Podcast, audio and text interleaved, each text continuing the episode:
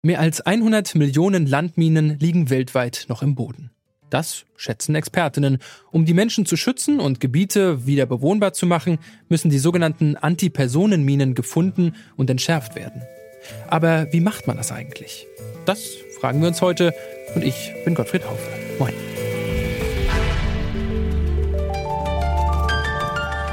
Zurück zum Thema.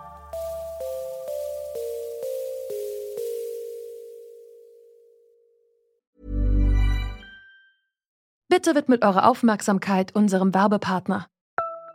Die Suche nach geeigneten Mitarbeitenden kann viel Zeit in Anspruch nehmen, muss sie aber nicht unbedingt, denn man kann sich helfen lassen. Zum Beispiel mit den Premium-Stellenanzeigen von Indeed, denn damit wird eure Stellenanzeige in der Suche sichtbarer und Bewerberinnen und Bewerber werden schneller auf euch aufmerksam. Indeed schenkt euch jetzt 75 Euro Startguthaben für eure Premium-Stellenanzeigen. Klickt dazu auf den Link in den Show Notes. Es gelten die AGB. Wenn in einem Land Krieg herrscht, hat das Land oft noch lange nach einem offiziellen Kriegsende mit den Folgen zu kämpfen. Das liegt nicht nur an den Traumata der Menschen, zerstörten Gebäuden oder einer kaputten Wirtschaft, sondern auch an den Blindgängern und Minen. Die bleiben oft unerkannt im Boden zurück und stellen eine große Gefahr für die Anwohnerinnen dar. Mehrere tausend Menschen werden jährlich von Minen verletzt oder getötet, vor 25 Jahren haben sich im Rahmen der Ottawa-Konvention zwar über 150 Staaten verpflichtet, keine Minen mehr zu verwenden oder zu produzieren, aber eben nicht alle. Und auch in einigen Ländern, die die Konvention damals unterschrieben haben, sind Minen weiter eine Gefahr. Die einzudämmen hat sich Frank Masche zur Aufgabe gemacht.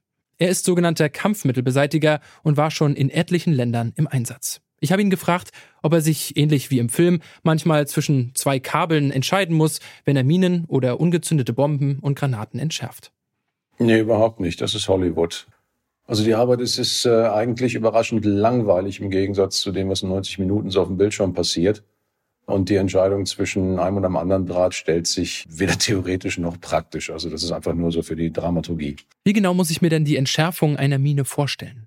Naja, Erstmal muss ich wissen, was es für eine Mine ist und wie sie auslöst. Ich meine, eine Mine, die auf Druck auslöst, werde ich nicht drücken und eine Mine, die auf Zug auslöst, die werde ich nicht ziehen. Also wenn ich jetzt eine Mine mit einem Draht ausgelöst hätte oder mit einer Drahtauslösung, dann würde ich mich erstmal vergewissern, dass diese Drahtauslösung wirklich auf Zug funktioniert, nicht auf Zugentlastung, würde verschiedene Sicherheitsschritte durchlaufen, dann den Draht durchtrennen den Zünder sichern und ähm, die Mine halt so entschärfen. Bei einer, was jetzt im Gängigen eine Tretmine heißt, würde ich halt dann auch den Zünder rausdrehen, beziehungsweise die Mine so neutralisieren, dass die Mine nicht mehr komplett umsetzen kann. Aber wie gesagt, das ist alles sehr äh, unterschiedlich und hängt auch alles schwer von der Situation ab und ist für mich auch ähm, der letzte Schritt. Also vernichten vor Ort finde ich wesentlich besser und sicherer.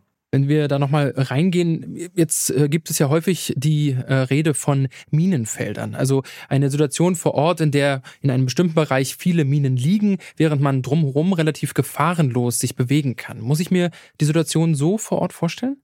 Je nun, auch das wieder ähm, sehr unterschiedlich. Also klassisch, wenn das Militär vermint hat früher, ja, dann war es ein Minenfeld, da gab es halt Eckpunkte, das wurde alles äh, ganz genau vermessen.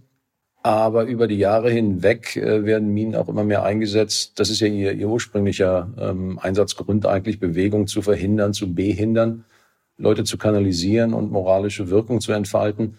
Das heißt, Minen können überall liegen. Ähm, wir reden deswegen eigentlich heutzutage mehr von verminten Gebieten oder minenverdächtigen Gebieten. Stellt sich natürlich noch die persönliche Frage, Ihr Job bringt Sie ja auch immer wieder in Lebensgefahr. Wie gehen Sie damit um?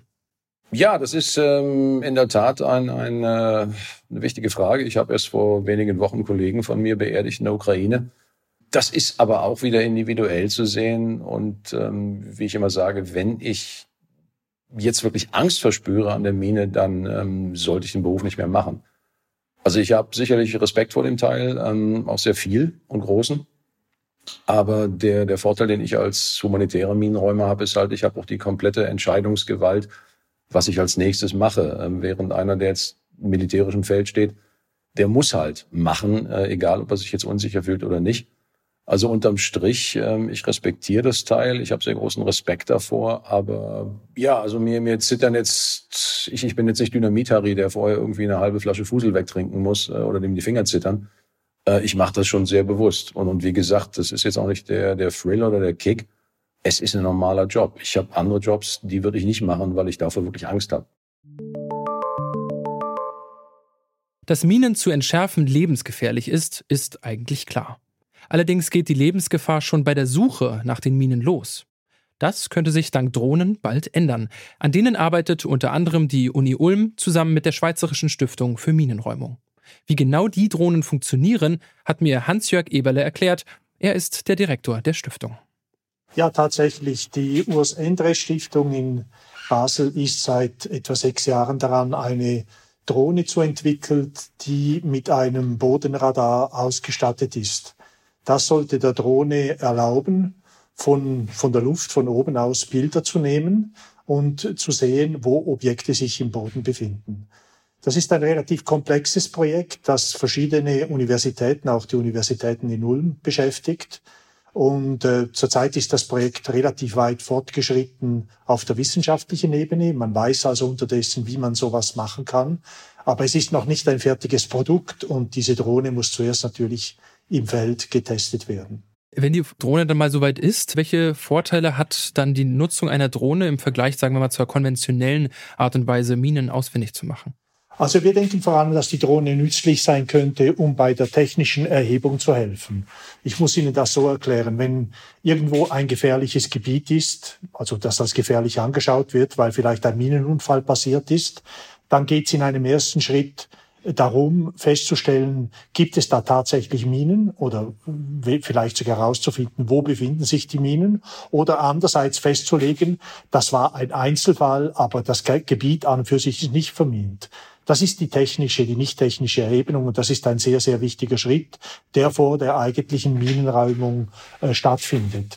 Wir denken gerade, dass dieser Prozess mit einer Drohne äh, beschleunigt werden könnte, wenn, wenn die Drohne bei einem oder mehrfachen Überflügen festlegen können, dass die Objekte, die sie im Boden sind, Minen sind oder nicht sind, dann gibt uns das sehr schnell sehr große Hinweise darauf, ob es sich dabei bei diesem Gebiet um ein Minenfeld handelt oder nicht. Würde ich abschließend noch auf, die, auf den Gedanken kommen, dass die Drohnen wir gehen wir jetzt davon aus, sie sind soweit entwickelt und sind hilfreich bei dem Ausfindigmachen von Minen. Nach wie vor bleibt es ja die Aufgabe von Menschen, diese dann vor Ort zu entschärfen. Halten Sie es denn für möglich, sagen wir mal etwas weiter in die Zukunft geschaut, dass auch diese Aufgabe irgendwann mal von Drohnen erledigt werden könnten? Das weiß ich noch nicht. Das ist, da müsste man sehr weit in die Zukunft schauen, weil zurzeit ist die einzige Möglichkeit, um Minen zu entschärfen, sicher zu entschärfen, sind geschulte Minenräumer mit einem Metalldetektor.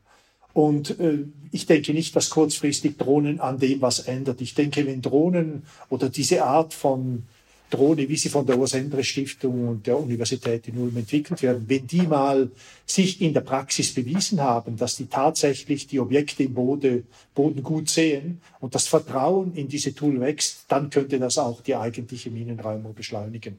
Aber bis zu diesem Moment ist es noch ein langer Weg. Wie sich Minen entschärfen lassen, ist in erster Linie von dem Typ der Mine abhängig. Gefährlich ist es aber in jedem Fall. Der schwierigste Part sei dennoch, die Minen erst einmal zu finden, sagt Frank Masche. Dabei könnten mittelfristig Drohnen helfen und so auch die Gefahr reduzieren. Bis dahin bleiben Mensch und Metalldetektor der beste Weg, um Minen zu beseitigen. Und damit sind wir am Schluss für heute. An dieser Folge mitgearbeitet haben Annika Seiferlein, Marit Lehmkohle und Alea Rentmeister. Produziert hat Florian Drexler, Chef vom Dienst war Anton Burmester. Mein Name ist Gottfried Haufe und ich sage Tschüss, bis zum nächsten Mal. Zurück zum Thema vom Podcast Radio Detektor FM.